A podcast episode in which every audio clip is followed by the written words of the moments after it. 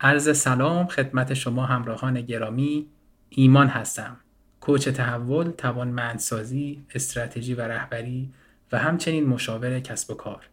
با یک گفتگوی دیگه در خدمتتون هستیم تا از زاویه دیگه‌ای زندگی که از موفق‌ترین فارسی زبانان دنیا رو بشنویم. توی این سلسله گفتگوها و یا مصاحبه‌های صمیمی که با افراد تاثیرگذار فارسی زبان دنیا داریم، سعی می‌کنیم مسیر منتهی به موفقیت رو از زبان خودشون بشنویم. قصد داریم از تلاش‌ها، ناامیدی‌ها، امیدها و از انتخاب‌هاشون آگاه بشیم که قطعاً میتونه توی زندگی ما هم تأثیر مطلوبی بگذاره و ما رو در راهی که هستیم ثابت قدم تر کنه. پیشاپیش از این که با ما همراه هستید بسیار سپاسگزارم. ادب و احترام دارم خدمت همه دوستان عزیز و ارجمند. ممنون که یک لایو دیگر رو با ما هستیم. سلام نیما جان. سلام ایمان جان. واسه کنم صدامو. خب صدای من خوبه، همه چیز اوکیه؟ بله صدای شما عالیه. روزتون بخیر. شما هم همینطور. خیلی ممنون از این فرصت مصاحبه. امیدوارم که صحبتایی بشه که برای بچه‌ها مفید واقع بشه. خیلی ممنون از شما. من با اجازهتون قبل از اینکه شروع کنیم یه تست صدا و تصویر از دوستان بگم.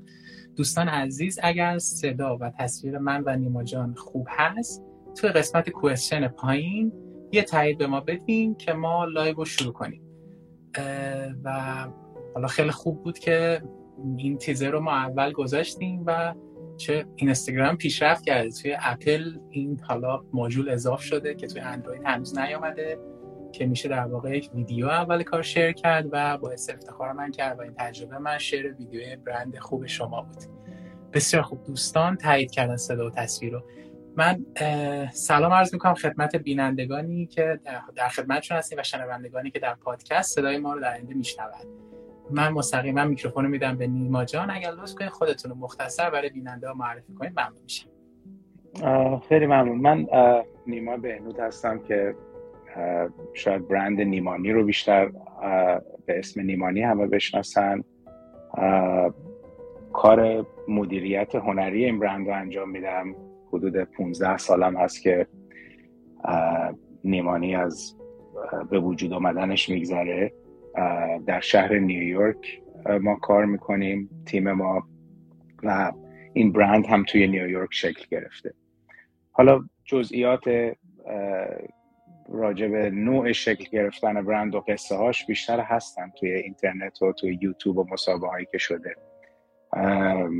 وارد خیلی جزئیات نمیشیم، ولی خوشحال میشم به سوالای شما جواب بدم در مورد برندینگ یا در مورد سوالایی که جوانایی که تو کار طراحی هستن یا میخوان وارد فشن بشن، سوالایی تو ذهنشونه، بخوان بدونن که چجوری قدم‌های بعدی رو بردارن. خوشحال میشم اگه بتونم کمکی کنم. خب خیلی ممنون. اول از همه واقعا من تشکر میکنم از نیما جان. زمانی که من نیما جان رو دعوت کردم بزرگترین چالش رو دعوتشون بود که صحبتی بشه توی لایو که واقعا کمک جوانایی کنه که توی مسیر میخوان بیان و ما رو موضوع صحبت کردیم. قرار شد که تاپیک لایو این عنوان باشه که چجوری و چگونه یک برند جهانی خلق کنیم و بتونیم در همین راستا کمک کنیم به هنرمندایی که به جوانایی که میخوان برند اینترنشنالشون رو داشته باشن و نمیدونن از کجا شروع کنن. حالا برند نیمانی البته خیلی جهانی نیست، کلمه خیلی اغراق‌آمیزیه، ولی در حدی که ما هستیم، حالا قدم‌های کوچیک، هنوز نیمانی هم در واقع در حال work in progress. امیدواریم که به جای خوب برسه. بسیار عالی. خوب، من میرم سراغ سوال اول. شما در دوران نوجوانی نقاش بودین و بعد از اون گرافیست شدین و توی تخصص خودتون موفق بودید. چی شد که تصمیم گرفتید از این مرحله عبور کنید و وارد صنعت مد و فشن بشید؟ راستش خب به هر صورت به یه جوون مثلا بچه 8-9 ساله نقاش نمیشه گفت خیلی دیگه. حالا بچه ها نقاشی میکنن، علاقه منم علاقه داشتم به هنر، نقاشی هم خیلی میکردم، یعنی به هیچ وجه اسم نقاش رو نمیشد رو من گذاشت، ولی علاقه من بودم به نقاشی مثل تمام بچه هایی که عاشق مداد رنگی و نقاشی و اینا هستن. خب یه عده علاقه شون بیشتر بود. منم نقاشی رو دوست داشتم به عنوان یه در واقع یه هابی، یه سرگرمی، ولی موقعی که میخواستم وارد اکادمیک بشم و برم دانشگاه تو ایران یا درسشو بخونم، گرافیک دیزاین انتخاب کردم و علاقه خیلی جدی به گرافیک دیزاین داشتم و تو ایرانم 1 سال دانشگاه آزاد رشته گرافیک خوندم و اصولا امروزم خودم رو یه گرافیست میدونم. درسته بعضیا خب به هر صورت برند رو نگاه میکنن و به من میگن طراح لباس، ولی من واقعا طراح لباس نیستم، من یه گرافیک دیزاینرم. کار گرافیک دیزاینم خیلی دوست دارم و مثلا مثل تمام کسایی که همسن و سال منن، شاید ما کارمون رو با فتوشاپ و ایلیستریتر و اینا از روز اولش شروع کردیم، یعنی اصلا فتوشاپ ورژن شماره 1 تا به امروز و خیلی هم کیف میداد. یعنی گرافیستا میدونن من راجع به چی صحبت میکنم. ماها از دنیای بدون کامپیوتر اومدیم، یعنی توی ایران با راپید کار میکردیم، با چسب کار میکردیم، حروفچینی دستی میکردیم و تحول گرافیک دیزاین کامپیوتری بعد از اون به وجود اومد. برای همین خیلی خیلی زیبا بود برای ما. الان برای جوانایی که الان کار میکنن شاید خیلی نرمال باشه دیگه، گرافیک دیزاینر باید بره تو کامپیوتر یه سری اپلیکیشن رو یاد بگیره، ولی برای ما که گرافیک دیزاین رو بدون کامپیوتر شروع کردیم و بعد انقلاب کامپیوتر به وجود اومد، خب خیلی تحول جالبی بود. و این سوالی که حالا چرا از اونجا به فشن کشیده شد، واقعا اون قسمتش برنامه ریزی من نبود، اون قسمتش اتفاقاتیه که تو زندگی آدم میفته. من خب توی یه ستینگ خیلی گرم و نرم راحتی تو ایران زندگی میکردم و دوستامو داشتم و مهمونی و شهرک غرب و شمشک و شمال و همه اینا. فکر کنید یکی رو از اینجا بردارن بندازن وسط یه شهری مثل نیویورک و بگن حالا گلیم خودتو از آب بکش بیرون، زندگی کن، پول درآر و دیگه همین. خب خیلی سخته. ما یعنی تمام یک جوونه 17-18 ساله اصولا عادت به این طرز تفکر نداشته که چجوری وارد یه محیطی بشه، حالا اصلا چه کارایی بلده و اون کارایی که بلده رو چجوری تبدیل به پول کنه که بتونه زندگی کنه. این تو ایران وجود نداشت. یعنی خیلی ها فکر میکنن شرایط ایران سخت تره، ولی من مخالفم. شرایط ایران از این لحاظ خیلی ساده تره. شما هیچ وقت اون فشار فکری رو تو سن کم نداری که مجبوری یه جوری امرار معاش کنی با اون چیزی که بلدی. اون فشار و شهر نیویورک باعث شد که خب تنها چیزی که قابل دسترسی بود برای من چیزایی بود که بلد بودم. گرافیک دیزاین بود، حروف چینی که تو دانشگاه یاد گرفته بودم، کارهایی که با نوشته‌های کالیگرافی انجام میدادیم بود و راحت ترین و سریع ترین نوعی که میتونستم اونو تبدیل به یک ایده‌ای بکنم که شاید اون ایده تو دراز مدت باعث رفاه زندگی من بشه تو نیویورک هم. بنابراین اتوماتیکلی وارد فشن شدم. حالا قصه وارد فشن شدنش یه قصه طولانیه، هستشم تو یوتیوب و اینا تو مصاحبه‌های قبلی، ولی من توی مدرسه FIT که Fashion Institute of Technology توی نیویورک میافتم.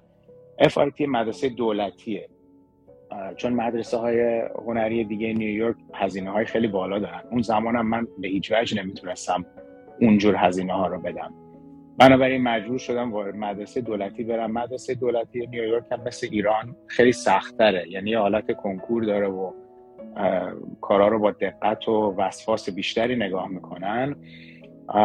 رو اون حساب خیلی سخت بود وارد شدن به مدرسه مد نیویورک، ولی باز هم من وارد رشته گرافیک دیزاین شدم.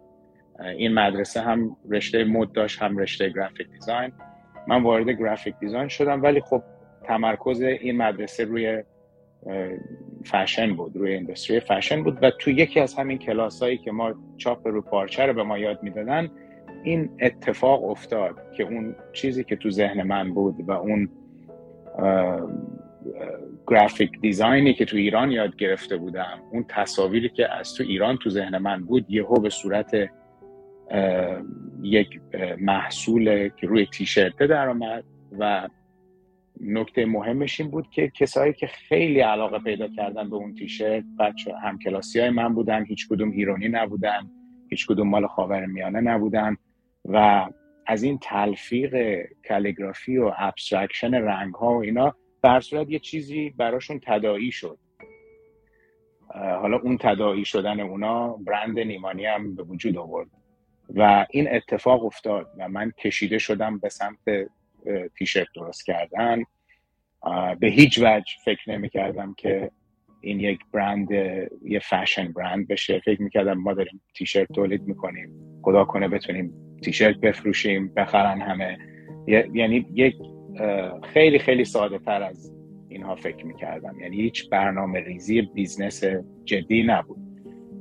و آروم آروم هم طول کشید، 4-5 سال این تولید تیشرت ها بود. و نکته جالبی که میتونم بگم اینه که ایرانی ها آخرین گروهی بودن که علاقه‌مند شدن به این تیشرت ها. یعنی تقریبا 4 سال از به وجود آمدن نیمانی گذشته بود که ایرانی ها اوکی شدن با این مسئله که یه تیشرتی که حروف فارسی کالیگرافی روش داره تنشون کنن. به هیچ وجه اوکی نبودن. الان شما میبینید تو ایران هزار مدل مانتو و تیشرت، دیگه هر چی دستشون میرسه میان روش کالیگرافی مینویسن. این وجود نداشت زمان سال 2003 4 5 و من به جرئت میگم خجالت میکشیدم از اینکه حروف فارسی ایرانی رو تنشون کنن. حالا الان اون جرئت درونشون به وجود اومده و با افتخار این کارو میکنن که منم خیلی خوشحالم که برند نیمانی باعث شده این جرأت داده بشه بهشون. بنابراین از من میپرسن ناراحتی این همه کپی میکنن و این کارا رو میکنن؟ اتفاقا نه خیلی، به خاطر اینکه این جرأت به وجود اومده دیگه. یعنی شما لازم نیست سر تا پا گوچی بپوشی و لویی ویتون و اینا. حالا دوست داری بری یه چیزی که روش حالا با کج سلیقگی یه کالیگرافی رو به زور گذاشتن روش، بری تنت کنی کپی هایی که هستش تو ایران. ولی آره، یعنی آمریکایی یا نیویورکی ها اول بودن و آروم آروم آروم من احساسم اینه که به خاطر اینکه هنرپیشه ها و سلبریتی ها اومدن تیشرت های نیمانی رو پوشیدن، ایرانی ها آشتی کردن با این فرهنگ خودشون و حاضر شدن تنشون کنن. چقدر عالی. خوب، یه وقتی بود توی کلاس برندینگ استاد برندینگ ما اومد برند شما رو به ما مثال زد که دختر خانما، آقا پسرا میان در سن جوانی این سبک رو استفاده میکنن. بعد اومد یه اصطلاحی گفت نیمانی آمده گذشته دوست داشتنی فراموش شده رو دوباره واسه ما یادآوری کرده. جوونه مدرن میپوشه ولی یه جا دوست داره که از حالا محصولات شما استفاده کنه. و واقعا ممنونیم که تونستین این نبوغ رو در واقع ایجاد کنید. البته این واقعا قصد ما این نبوده. یعنی حالا قشنگ من اینجا بیام الان شعار بدم بگم ما میخواستیم فرهنگ ایران رو زنده نگه داریم این حرفا، ولی شما ذهنیت یه جوون 21 ساله توی گرونترین شهر دنیا که میخواد زندگی کنه رو تجسم کنید. هدف اون بوده. حالا به خاطر اون یک پرادکتی به وجود اومد که اون پرادکت یکی از کاراش این بود که یک فرهنگ ایرانی رو ریپکیج میکنه و با یک قیافه قابل هضم نشون میده به مردم. بسیار عالی. ممنونیم از شما بابت این کار قشنگتون، این که زبون فارسی در یک جایگاه درستی تونست اصالت خودش رو نشون بده. من با اجازه شما سوالا رو تونتون میگم که شما هم میتینگ دارید به جلسه‌تون برسید. اوکی هست برم سوال بعد؟ مرسی. هنرمندا تخصصی دارن کار میکنن روی به اصطلاح هارد اسکیلشون یا مهارت تخصصی خودشون. از نظر شما یه هنرمند چه مهارت‌های دیگه‌ای رو تو خودش تقویت کنه که راحت‌تر بتونه به هدفش برسه؟ ببینید ایمان جان، منم صحبتایی که میکنم فقط و فقط از تجربه شخصیمه، یعنی و تنها راه این جواب نیستش، یعنی مطمئنم که راه‌های دیگه‌ای هم وجود داره، ولی من شخصا فکر میکنم که هنر و هنرمند فقط خلق یک اثر زیبا نیست، یعنی اون هنرمند اگر اون اثر زیباشو توی اتاق دربسته خلق کنه و خودش اونو نگاه کنه، من اسم هنر رو اون نمیتونم بزنم. اگر تونست این هنر رو بیاره بیرون به دنیا نشون بده و متقاعدشون کنه که این قشنگه و از اون یک قدم هم جلوتر بره و راضیشون بکنه که کیف پولشون رو باز کنن و بابتش پول بدن، اون میشه هنر در دیدگاه من. تا قبل از این که به این سه مرحله نرسیده، یه چیزی که حالا شما برای خودت زیبایی داره، ولی هنرمند باید قابلیت اینو داشته باشه که اینو بیاره بیرون به دنیا نشون بده و بفروشدش. ما قدیم، هنوزم فکر میکنم هست، یک تفکر خیلی کلاسیک اکسپایر شده‌ای وجود داشت، بیشترم تو ایران میدیدم که میگفتن این شد هنرمند تجاری، این شد هنرمند بازاری، اون یکی خوبه چون نمیفروشه. این یک طرز فکر بسیار غلطه و به جز ناامیدی هم نتیجه دیگه‌ای نداره برای کسی. این من یه خواهشی که دارم از بچه‌هایی که میخوان وارد کار هنر بشن، این لیبل‌ها رو از ذهنشون بریزن دور که فلانی بازاریه یا این تجاریه یا این فلان اون بهمانه. شما اگه تونستی محصولی تولید کنی که تعداد بیشتری آدم بیان اونو بخرن، موفقی و اون هنره. حالا یه عده‌ای سودو اینتלקچوال میان یه سری لیبل روش میچسبونن برات که آقا این بازاری شد چون دیگه همه خریدن، پس قرار بود نخرن مگه همه، قرار بود 10 نفر بخرن مگه. شما جوونا خوب فوکس رو یه دونه خط بمونن، به اینجور حرفا خیلی دقت نکنن. و حالا دقیق‌تر بخوام جواب اون سوالو بدم، این بازاریابی و سلف پروموشن خیلی مهمه برای هنرمند. یعنی نباید یه هنرمند خیلی خجالت بکشه از این کار، به خاطر اینکه این هم جزء هنرشه. باید بتونه این هنر رو به دنیا نشون بده. کار ساده‌ای هم واقعا نیست. خود منم روزای اول که مجبور بودم بیام، هی اون زمان سوشال میدیا مثل امروز نبود به این راحتی ما بیام تو اینستاگرام آگهی بذاریم یا تو اینستاگرام ویدیوهامونو بذاریم همه آشنا بشن. مجبور بودیم 5-6 نفر چمدون ببندیم از این شهر به اون شهر به اون شهر، ترانک شو بذاریم تا تو این ترانک شوها مردم با محصولات ما آشنا بشن. کار جالبی نبود، ولی همه فشن برندها میکنن این کارو. حالا امروز خدا رو شکر سوشال میدیا به وجود اومده، کارو راحت کرده و باید ازش استفاده کنیم. حالا آره، باید یاد بگیریم سوشال میدیا رو ازش استفاده درست بکنیم. اینا همه مهارتاییه که کنار اون هنر به نظر من باید وجود داشته باشه.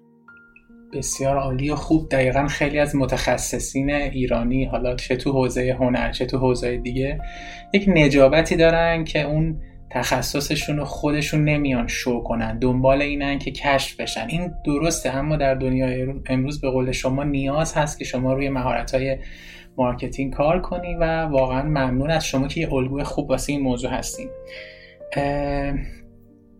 من از روی متن میخونم که اشتباه نگم بعضی از سال‌های تخصصی شما توی استودیوی نیمانی تو خیابون بروکلین نیویورک با استفاده از تکنیک چاپ ابریشم نقاشی‌های متفاوت خلق میکنید. میشه این تکنیک چاپ ابریشم رو بیشتر برای ما توضیح بدین؟ حتما. البته ما نیمانی از بروکلین که یه محله توی استیت نیویورک شروع شد، ولی الان توی خود نیویورک هستیم ما. یعنی سالهای اول توی بروکلین بودیم که سالهای خیلی سالهای خیلی خوشی هم بود، چون به هر صورت یه محله هنری تازه پا گرفته بود. در مورد سیلک سکرین یا چاپ ابریشم، این یکی از کلاسایی بود که من توی FIT داشتم، توی Fashion Institute of Technology، و کلاسی بود که همه ما گرافیستا بعدمون میامد ازش، چون لباس آدم کثیف میشد، خیلی درد سر داشت این کلاس. یعنی باید دستکش دستت میکردی، اگه نمیکردی رنگا دیگه پاک نمیشد و خلاصه ما ترجیح میدادیم پشت کامپیوتر بشینیم دیزاین کنیم. این کلاسی بود که همه فرار میکردن ازش. ولی این کلاس واقعا تا امروز هم من میگم یک معلمی من داشتم که همه چیز رو مدیون اون معلمم.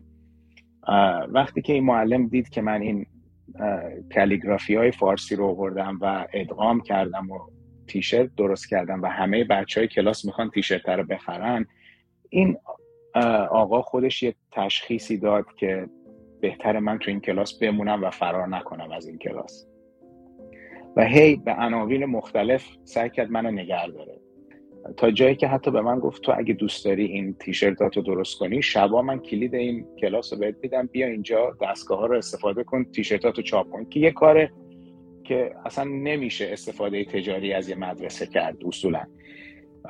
و این میخواست به هر نحوی شده من نگه داره تو این کلاس و همین حرکت این آدم یه تأثیر رو من گذاشت که باعث شد که من آشتی کنم با این کار دستی و این رنگ و انقدر شلختگی که داره و رنگ میریزه به آدم، لباسای آدم از بین میره و من خیلی علاقه پیدا کردم به سیلین. حالا تاریخچه‌شو میپرسی، خب ببین توی یک شخصی اومده سال 1900 توی آمریکا اینو به اسم خودش پتنت کرده، گفته من اینو اختراع کردم، در صورتی که خیلی قبلتر از اون تو اروپا بوده، خیلی خیلی قبلتر از اون توی ژاپن و چین بوده. من فکر میکنم از ژاپن به وجود اومده اگه اشتباه نکنم، حدود 1000 سال قبل.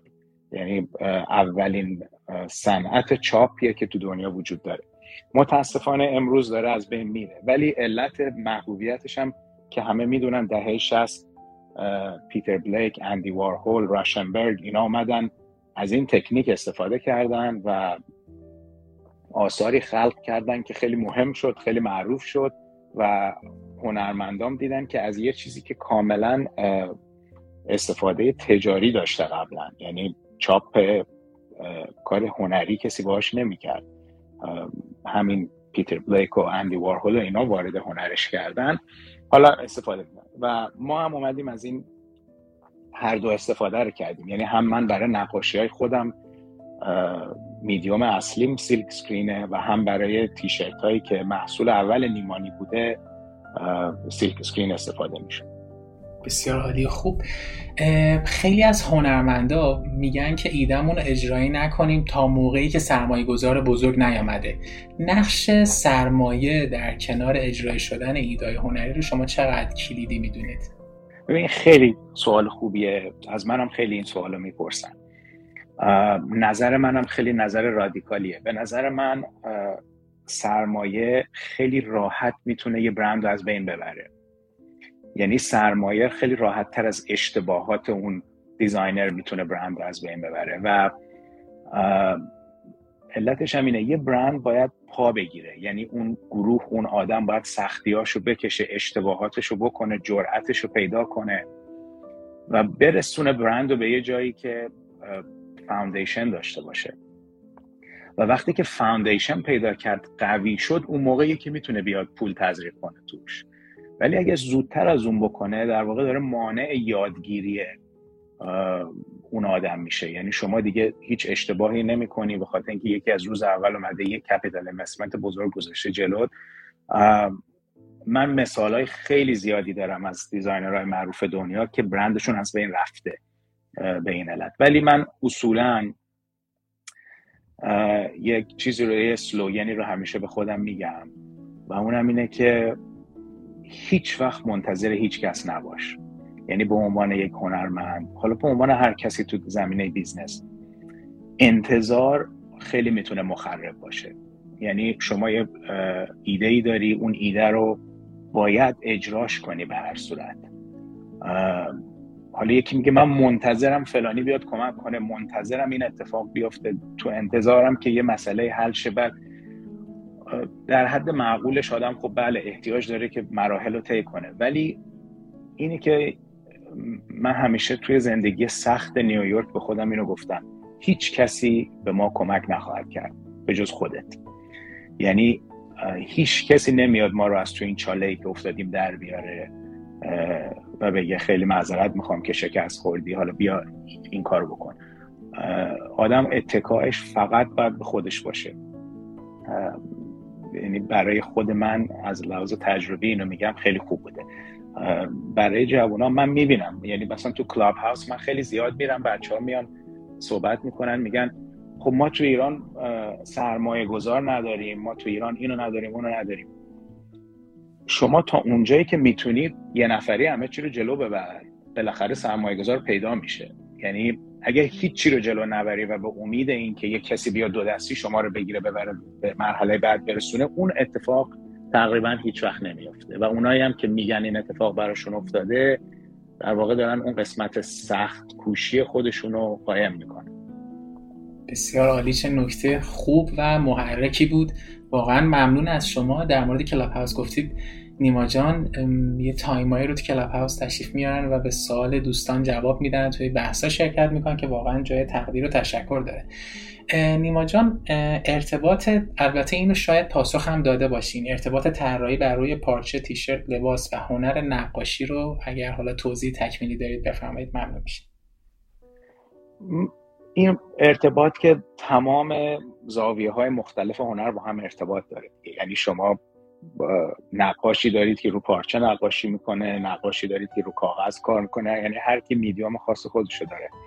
منم چون کارم با سیلک سکرین شروع شد، همون سیلک سکرین رو آوردم روی بوم نقاشی و ازش استفاده کردم با تلفیق چیزای دیگه و خیلی ها این کارو میکنن. حالا بیشتری ها استفاده سریگرافی میکنن که بتونن ادیشن تولید کنن، بعضی هم نه. یعنی مثل خود من، ما از سیلک سکرین من یه جوری استفاده میکنم که نشه دوتا از یه چیزی درست کرد، یعنی انقدر متغیره و تکون میخوره و رنگای مختلف داره و حتی ساختمان مختلف داره، نمیشه ازش ادیشن تولید کرد. ولی استفاده اصلی سیلک سکرین برای سریگرافی بوده. خود هندی وارهول هم اگه ببینید مثلا آثار مریل مونروی که داره، بعضیاش حدود فکر کنم اشتباه نکنم 200-300 تا ادیشن داره که عیناً شبیه همه. بسیار عالی، خوب، ممنون از توضیح شما. دیگه نکته نیاز نیست اد کنید، برم سوال بعد.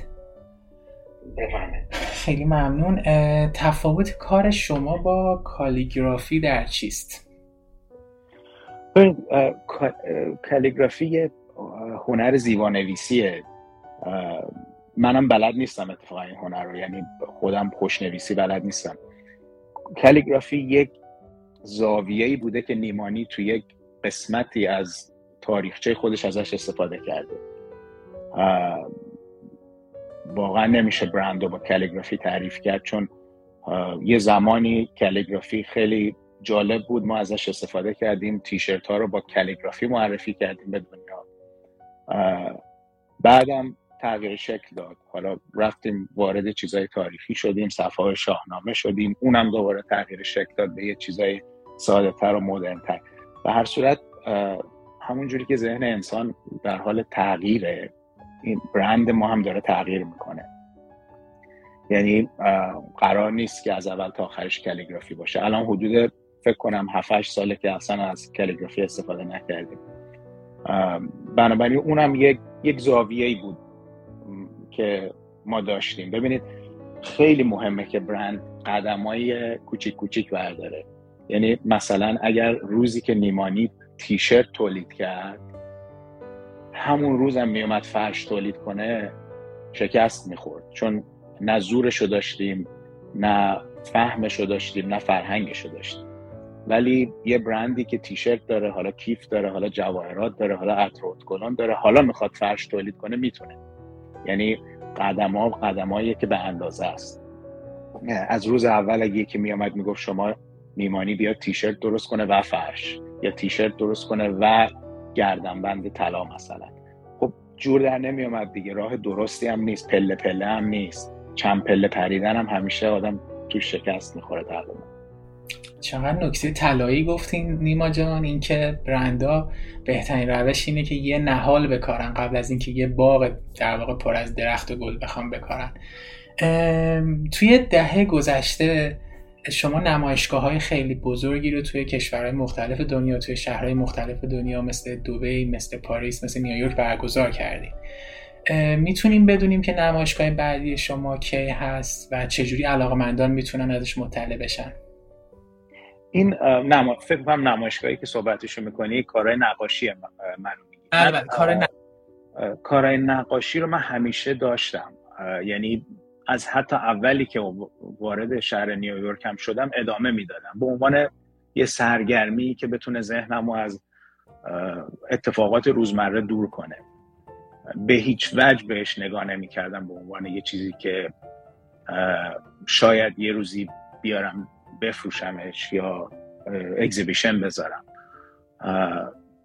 نیمانی فوکس اصلیم بود. ولی بعد که آروم آروم همه سوال کردن، گفتن مثلا این رفرنسی که تو این کیف شما استفاده کردی از کجا الهام گرفتی؟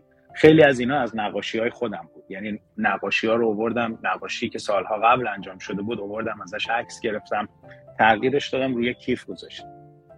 و به من توصیه کردن که خب اون نقاشی‌ها رو بیار نمایش بده و به هر صورت این قصه جالبیه که این نقاشی‌ها باعث شده بعضی از این محصولات به وجود بیان. و به خاطر اون این سری نمایشگاه‌ها شروع شد. توی نیویورک بود، توی پاریس بود، تو دبی بود، تو تهران هم بود. الان هم من از سال 2019 تا امروز خیلی به صورت جدی شروع کردم یه کلکشن نقاشی جدید درست کردم. هنوز عرضه نشده، به خاطر کرونا و اتفاقاتی که تو دنیا افتاد خیلی نمایش گذاشتن مخصوصا تو شهر نیویورک مثل سابق نیستش، ولی کارها آماده است و منم منتظر اولین فرصتم که نمایش بدم این کارها رو. به هر صورت تصمیمش که گرفته بشه توی سوشال میدیا، توی اینستاگرام و توییتر و اینا اعلام میشه و همه میتونن متوجه بشن که کجاست. چقدر عالی و جالب نقاشی شما روی پروداکتاتون اجرایی شد. این یه انگیزه خوب میشه واسه نقاش‌های عزیزی که دارن لایو رو میبینن که میتونه این اثر هنریشون یک جایی در یک برندی خلق بشه و استفاده بشه. خیلی حس خوبیه. نیما جان، اگر بخوایم توی فرهنگ سازمانی برند نیمانی به چند نقطه قوت اشاره کنید، فرهنگ سازمانی خوب شما چیه؟ ببین، نقطه قوت من خیلی به این راحتی نمیتونم لیستشون کنم، یعنی ولی یه چیزی بگم، این که شکست خیلی زیاد خوردیم ما، یعنی از روز اول تا الان کارهایی که جواب نداده، تکنیکایی که شکست خورد و اصولا برنامه ترایل ایرورمون زیاد بوده. ولی خب یه چیزی که بود این بود که روزهای اول به خاطر ناچار، یعنی هر چقدر این پروژه شکست میخورد باز باید شکست نمیخورد، یعنی هی باید فشار میآوردم من بهش، به خاطر اینکه تنها راهی بود که میشد باهاش زندگی کرد. بنابراین آدم وقتی که یه کار بلده که باهاش زندگی کنه نمیتونه بگه خب این شکست خورد نشد، چون دیگه کار دومی وجود نداره که نمیتونیم بریم تو خیابون بخوابیم که. بنابراین این، جدا از این که خیلی زیاد شکست خورد، جدا از این که خیلی کامنت های ناامید کننده‌ای بود روزهای اول، شما خودت تجسم کن سال 2004 تو نیویورک، یعنی 3 سال فقط از واقعه 11 سپتامبر گذشته، یکی بخواد یه محصولی رو وارد بازار کنه که روش خطوط فارسی که خیلی‌ها فکر میکنن شاید هم خطوط عربیه نوشته شده و حالا اینو میخواد بیاره تو مغازه‌ها بفروشه. کار سختی که بود هیچی، اصولاً به اونجا رسوندنش که بتونه به حالت یه تولیدی در عادی پروداکشن لاین داشته باشه برای یه کسی که هم وسع مالیش اونقدر نیست، هم سنش اونقدر نیست که بتونه اون کار انجام بده، خیلی سخت بود. ولی من امروز واقعاً خوشحالم از این که من توی شهر سخت و گرونی بودم که در واقع مثل یه چکوچی که بالا سر آدم بود که میگفت راه فرار نداری، همینه که هست. و من به خاطر همونم نیویورک رو به اسم خودم نیما اضافه کردم و نیمانی شد، چون احساس میکنم که این ایده تو یک شهر دیگه‌ای شاید به وقوع نمیپیوست، چون این فشار و سختی نیویورک در نهایت خیلی به سود ما تمام شد. بسیار عالی. این که نکته‌ای که گفتین طلاییه که تو اون لحظاتی که شکست می‌خوردین یا کارتون جلو نمی‌رفت یه چکشی بود که میگفت که دیگه راه فراری نداری. واقعا یعنی گفتنش یه ذره شعاریه ولی خیلی جالب بود. تو ایران من احساس میکنم اون چکشه نیست، چون به هر صورت یه فک و فامیلی یکی میاد دست آدمو میگیره. آره. میگه بابا مثلا حالا بیاد برو تو خونه ما زندگی کن، عیبی نداره. ولی این تنهایی و اینی که در واقع مجبوری استقلال پیدا کنی و اینجوری هم نیست که با افتخار بگی من استقلال داشتم و خیلی هم سرتو بالا بگیری، یه حالت جبری توش وجود داره. اون خیلی خوب تموم شد، خیلی مثبت. بسیار عالی. خوب، من میدونم که شما برای رسیدن به این تجربیات چقدر سختی کشیدین، چقدر زحمت کشیدین. ازتون قدردانم که اینقدر خالصانه تجربیاتتون رو به اشتراک میذارید و کمک میکنید به بقیه. نیما جان، خیلی از دوستان که تو تخصص شما فعالیت میکنن، علل خصوص تو حوزه گرافیک، فکر میکنن تحصیلات دانشگاهی مهم نیست یا تاثیر کمی داره به خاطر اینکه تالنت رو یاد گرفتن. برای تبدیل شدن به یک برند خوب آیا تحصیلات آکادمیک هم میتونه مؤثر باشه؟ من دوباره باز میگم این جواب برای خودم کار کرده. به نظر من 100% مهمه. نداشتن سواد آکادمیک ضربه میزنه به هر صورت به پروژه. و من خودم بچلرزم رو تو گرافیک دیزاین گرفتم، بعد شروع کردم تیشرت ها رو درست کردم، بعد دیدم که حالا میخوام این یه ذره جلوتر بره.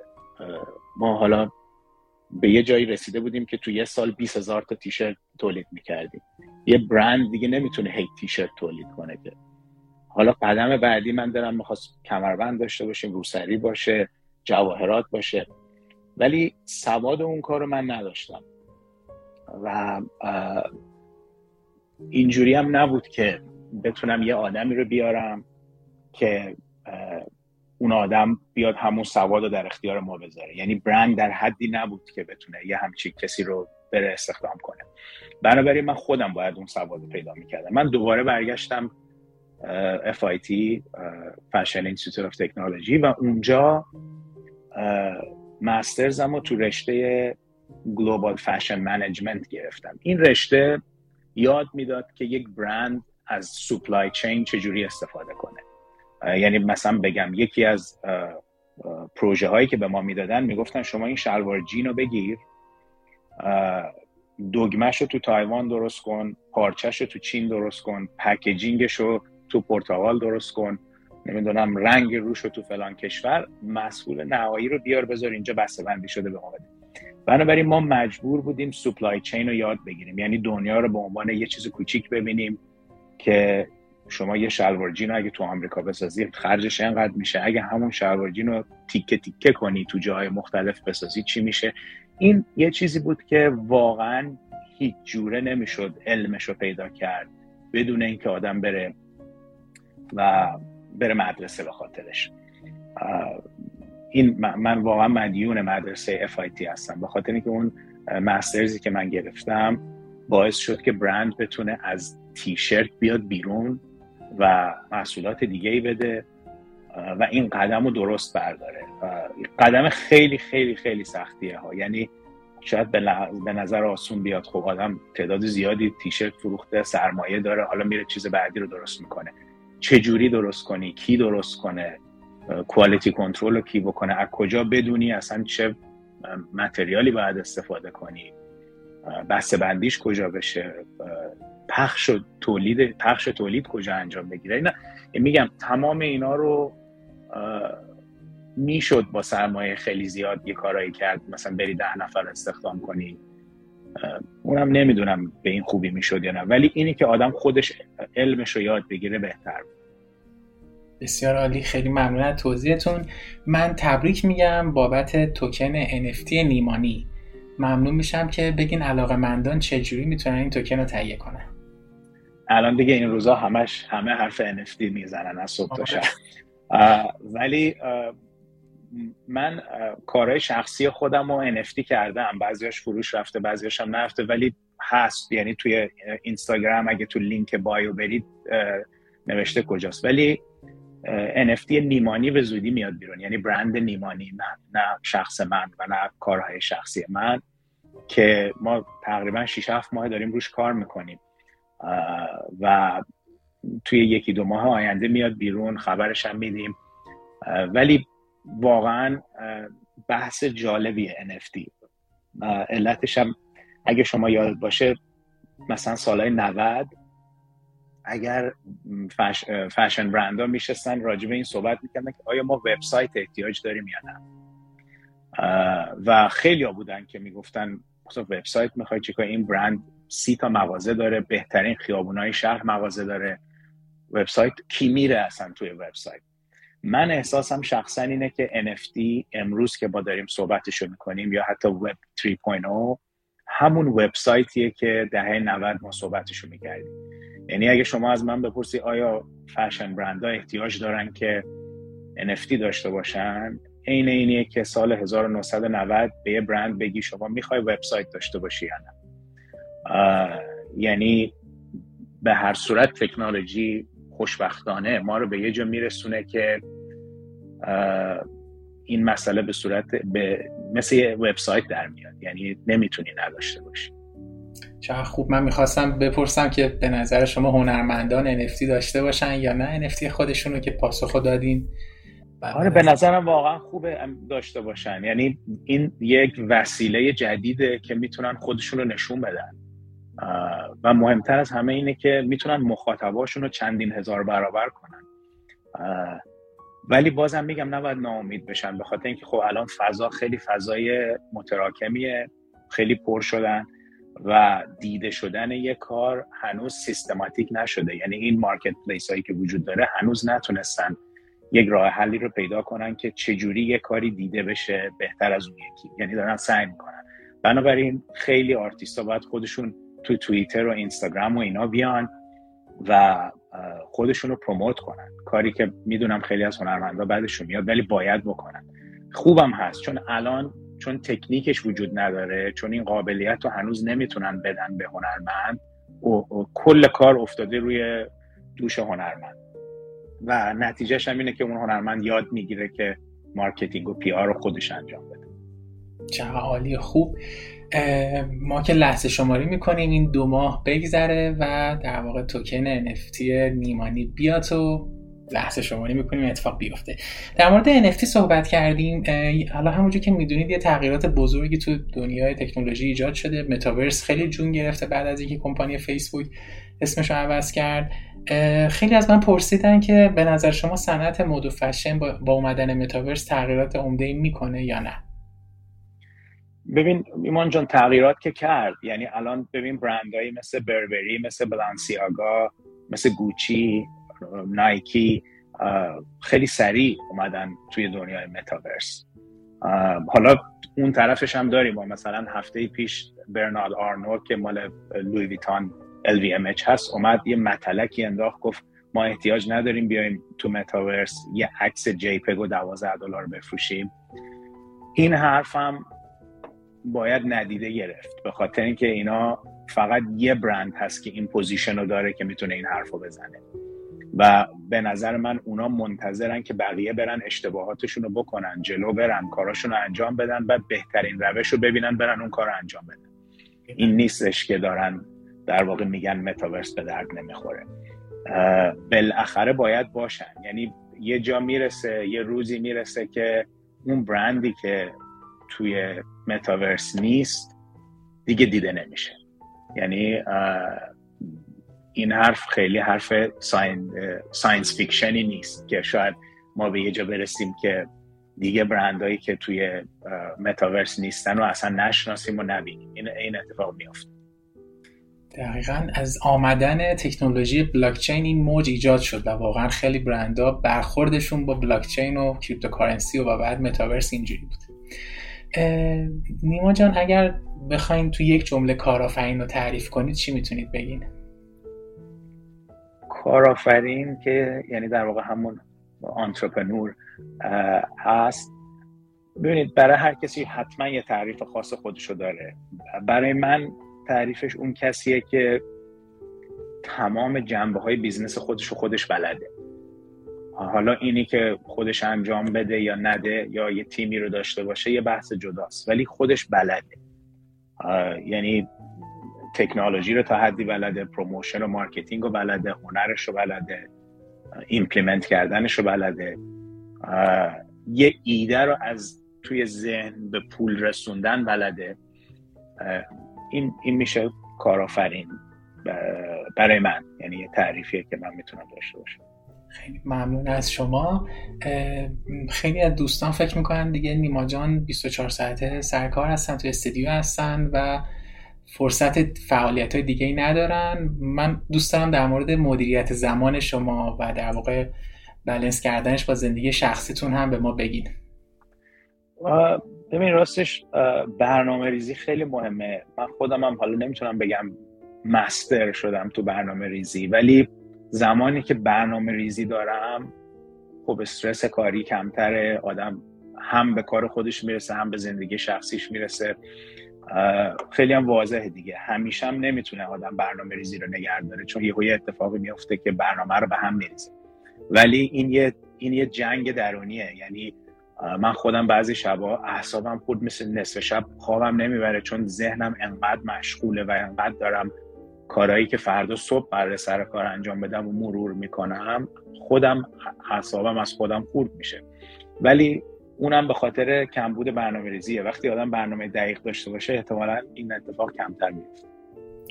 بسیار عالی. خوب نیما جان، اگر بخوایم به گذشته 20 سال 25 سال گذشته برگردیم، آیا کاری هست که انجامش ندید یا به شکل دیگه اونو انجام بدین؟ ببین آدم، من خودم از وقتایی که هدر کردم خیلی ناراحتم ولی من فکر نمی کنم کسی بتونه این مسئله رو حل کنه. یعنی کسی بتونه تو اون قسمت زمان یه سری کارهایی رو که به هر صورت اقتضای سنیه یه جوونه و باید انجام بده نده و یهو بشینه به فکر کار و بیزنس باشه، اونم طبیعی نیست. ولی آدم چاره ای نداره جز این که الان بفهمه که زمان بزرگترین لاکچریه که داره. خیلی خیلی مهمه و وقتی آدم به اینجا رسید که بفهمه زمان در واقع گرونترین و با ارزشترین assetیه که شما داری، ناچارن به این فکر میفتی که اون کارهایی که من هدر کردم، اون زمانهایی که هدر دادم چقدر خرج بالایی داشته برای من. ولی راه حلی هم براش نیست متاسفانه. دقیقاً. خیلی ممنون از شما. اگر بخواید به یک جمله یا بیت شعر یا ضرب المثلی اشاره کنید که همیشه سرلوحه زندگیتون بوده، به چی اشاره میکنید؟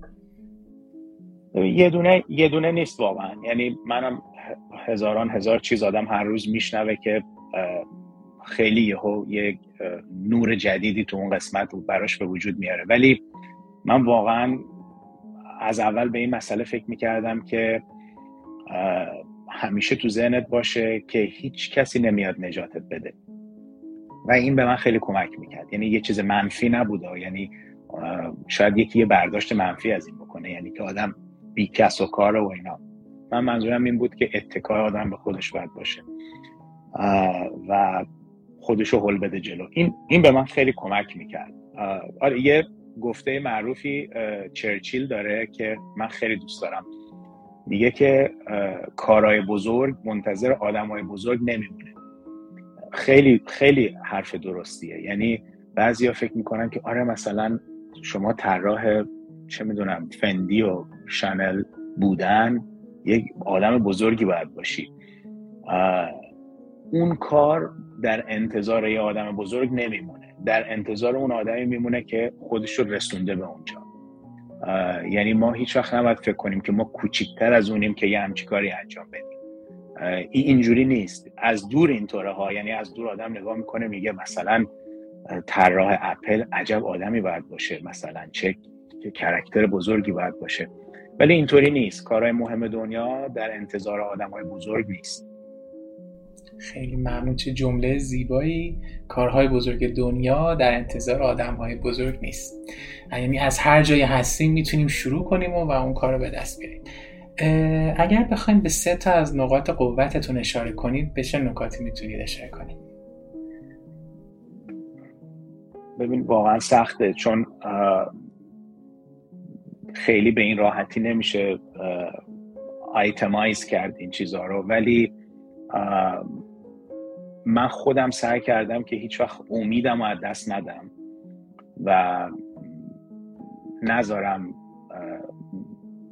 نگتیویتی که وجود داره باعث شه که آدم از رو خطی که داره میره منحرف شه. ولی این معنیش نیست که تا حالا نشدم منحرف، بارها شدم. یعنی به هر صورت انسان توانش تا یه حدیه دیگه. ولی خب آدم، من به خودم هی یادآوری میکنم، میگم که به هر صورت حرف منفی هست، ایراد هست، دشمنی هست، آدم باید تا اونجایی که میتونه چششو ببنده دیگه، یعنی راهشو بره، با سرعت بره و نذاره این سر و صداها باعث شه که به مسیرش نرسه، تا اونجایی که میتونه. همین که آدم تشخیص بده سر و صدا هست، خودش فکر کنم قدم مهمیه، که شک نکنه یا اون نگه ممکنه مثلا نباید این کارو بکنم. تشخیص بده که اینا سر و صدا هست، این مرحله اولش. من میتونم یه نقطه قوت اضافه کنم، بخشنده بودن شما. همین که اینقدر بدون هیچ چشم داشتی تجربتون رو میبخشید به هموطناتون، واقعا جای تقدیر و تشکر داره.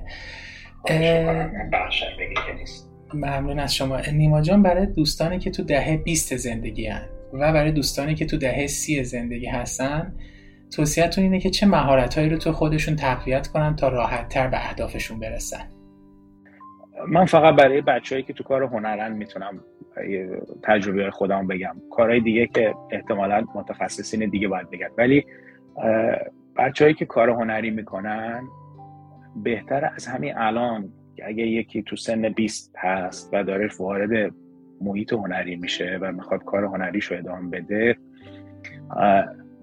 به فکر اند پروداکت باشه، به فکر محصول نهاییش باشه.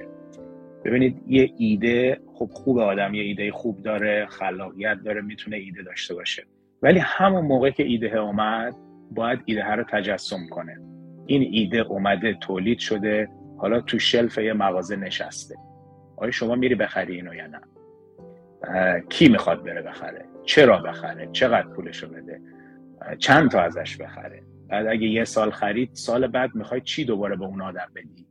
با اینکه اون محصول اولی رو داره که دوم میرم بخره. یعنی یه همچین دیدی داشته باشه به کاراش.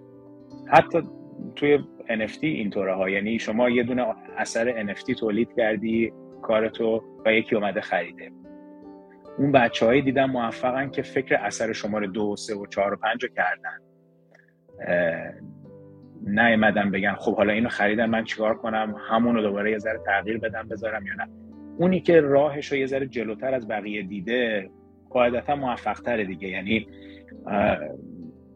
آدینس خودش رو استادی کرده، متوجه شده که این آدمی که اومد از من پروداکت A رو خرید، احتمالش هست پروداکت B رو این شکلی اگه باشه از من بخره و حتی شاید بیاد پروداکت C رم بخره، D رم بخره، E رم بخره. حالا من چیکار کنم که این بمونه تو این خط؟ این طرز فکر رو بچه‌هایی که تو کار هنرن اگه پیدا کنن خیلی به سودشون. چقدر عالی گفتین. اتفاقا خیلی از کوئسشنایی که پرسیده بودن نیما جان در مورد همین بود، که مراحل این که این ایده‌ای که ما تو ذهنمونه برسه به در واقع اون محصول اجرایی چیه، و یه جورایی شما الان بهش اشاره کردین که اول ببین که اون بازاری که داری چقدر این ایده رو میخواد و آیا به دلش میشینه، خودتو جای مشتری بذار، و حتی یه پلی گفتین یه قدم هم جلوتر ببین، اینو خرید از تو، بعدش چی مثلا؟ درسته؟ تا اونجایی که میشه، یعنی به هر صورت ما فورچون تلر هم که نیستیم، یعنی باید با اون علمی که داریم و اون وسایلی که در خدمت ماست بتونیم حداقل تا 3-4 قدم جلوتر رو ببینیم. حالا همه نمیبینن، اون کسی که نمیبینه زحمت کارش بیشتره، چون یه کاری رو میفروشه، بعد هی باید فکر کنه که چی کار کنه، بعد تو اون زمان فکر کردن اگه زیاد بشه صدمه میخوره به محصول دوم، چون زمانش طولانی شده. ولی اونی که خب این فکر کردن رو کم کرده به خاطر اینکه تونسته قدم‌های جلوترش رو ببینه، موفق‌تره. چند عالی و خوب. و اینجا که بحث ایده است، من یه سوالم بپرسم، این که همه فکر میکنن هر ایده‌ای دارن باید اجرایی بشه. خب قاعدتاً نیمانی یا هر برند موفق دیگه دنیا هم 4 تا ایده داشته انجام نشده، 5می شده و ما اون 4 تایی که نشده رو نمیبینیم، یعنی بازار شاید نپذیرفته. در مورد این چه توصیه دارید که ایده ها رو همون که میگید ناامید نشن و ادامه بدن؟ ببینید یکی از معلم‌های دانشگاه برای من یه مثالی زد، خیلی برای من این مثال جالب بود، حالا من همون رو استفاده میکنم. گفتش که این داستان ایده پردازی شما عین بازی دارته، شما هدفتو گذاشتی رو دیوار، مدام داری دارتاتو پرت میکنی، یکی میره بیرون، یکی میخوره اون دایره آخری، یکی میخوره وسطی، نمیشه و تا حالا نشده شما دارتو پرت کنی اولی بره بخوره به نقطه وسط و تا حالا نشده شما پرت کنی بره بیرون بعد بگی من دیگه بازی نمیکنم چون رفت بیرون. یعنی این یک بازی دارته، یعنی انقدر شما باید پرت کنی تا بخوره به هدف، همش هم نمیخوره به هدف، یه زمانی میبره ولی بالاخره یکیش میخوره به هدف. چقدر عالی، چه مثال خوبی. من یاد تیراندازی افتادم، یه جا ما رفتیم تیراندازی، از این تفریحات تیراندازی کردیم، من تفنگو گرفتم زدم خورد اون وسط، بعد مربی نگاه کرد چجور زدی، بعد دیگه هر چی تمرین کردم نشد، شانسی بود. و اینکه واقعا یه وقتایی که بعضیا میان داستانشون رو میگن که اون ایده شده، شاید اولین بار این ایده شده ولی یه جای دیگه تو زندگیشون قطعا واسش تاوان دادن تا تونستن تو این قسمت ایدهشون رو پیاده سازی کنن. اگه نکته نداریم برم سوال بعد. ممنون از شما. تعریف شما از خوشبختی چی هست نیما جان؟ این از اون سوالایی که از آدمای خیلی سینیورتر و واردتر میپرسن. من که واقعا اونقدر نمیدونم ولی در حد خودم بخوام بگم،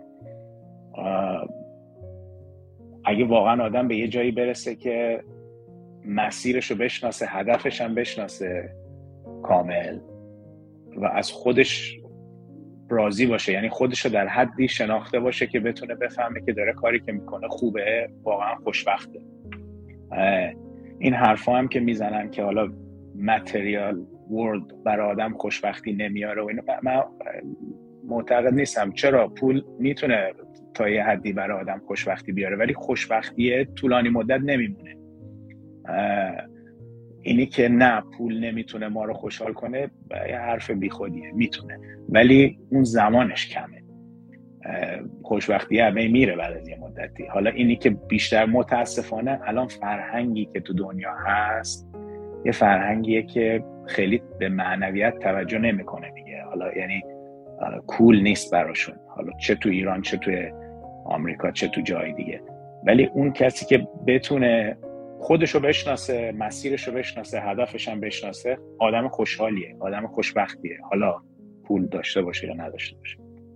چقدر نکته خوبی، چقدر عالی. خودتو بشناسی و از خودت راضی باشی. ما که سیر نمیشیم، صحبت شما رو میشنویم ولی چون میدونم جلسه دارین، من تو این 2 سال آخر صحبتم رو به اتمام میرسونم. اگر بخواید به چند تا موضوع اشاره کنید که از نظر شما آینده فشن و هنر به سمتش میره، به چه موضوعاتی میتونید اشاره کنید؟ ببین یکیشو که صحبتشو کردیم، همین داستان متاورس و بلاکچین. دنیای فشن توی دید من داره به سرعت به این سمت میره.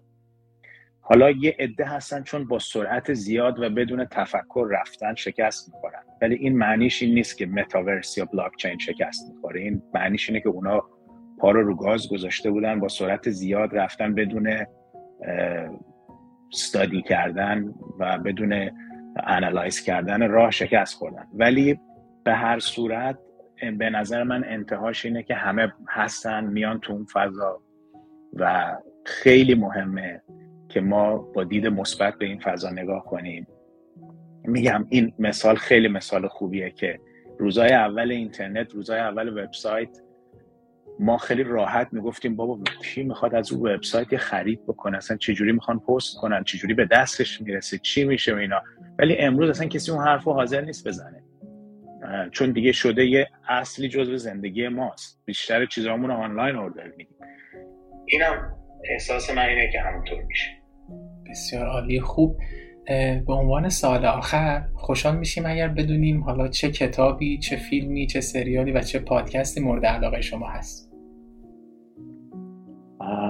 من خودم خیلی داکیو سریز ها رو دوست دارم، اونایی که راجع به داکیومنتری هستن. یه دونم تو نتفلیکس هست، حتما هم خیلی ها دیدن که جنگ جهانی دوم رنگی اسمشه، World War II in Color. خیلی جالبه، خیلی خیلی زیباست و من خیلی تاریخ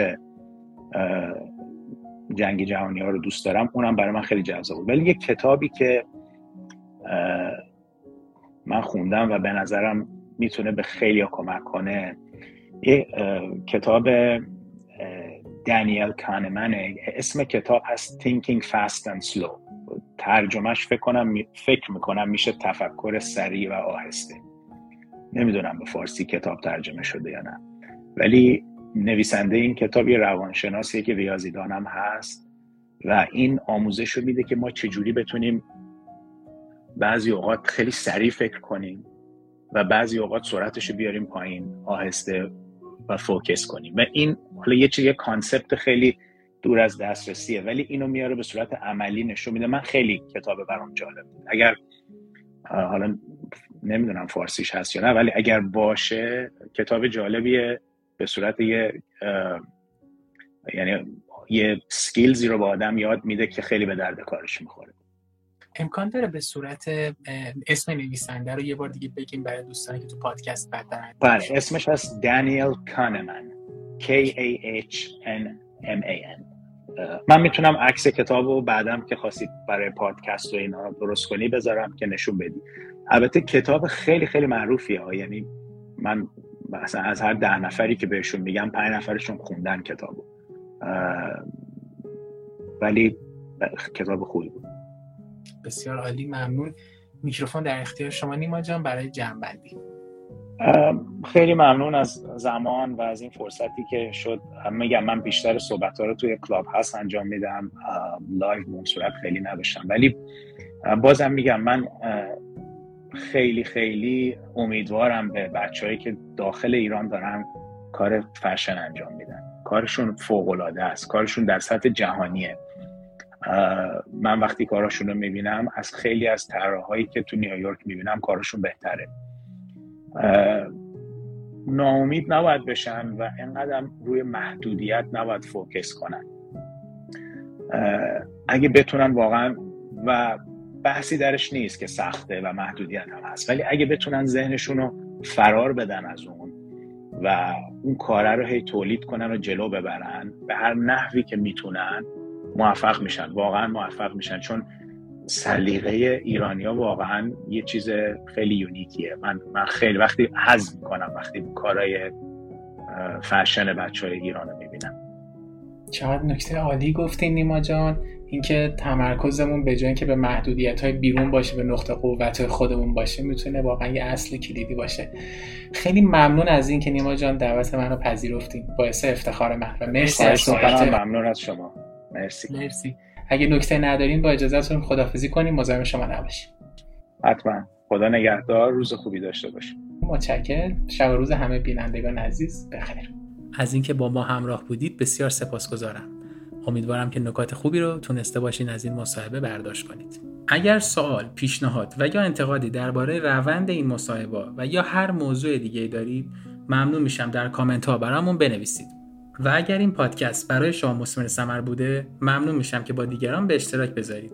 باز هم از همراهیتون سپاسگزارم. شب و روزگارتون خوش.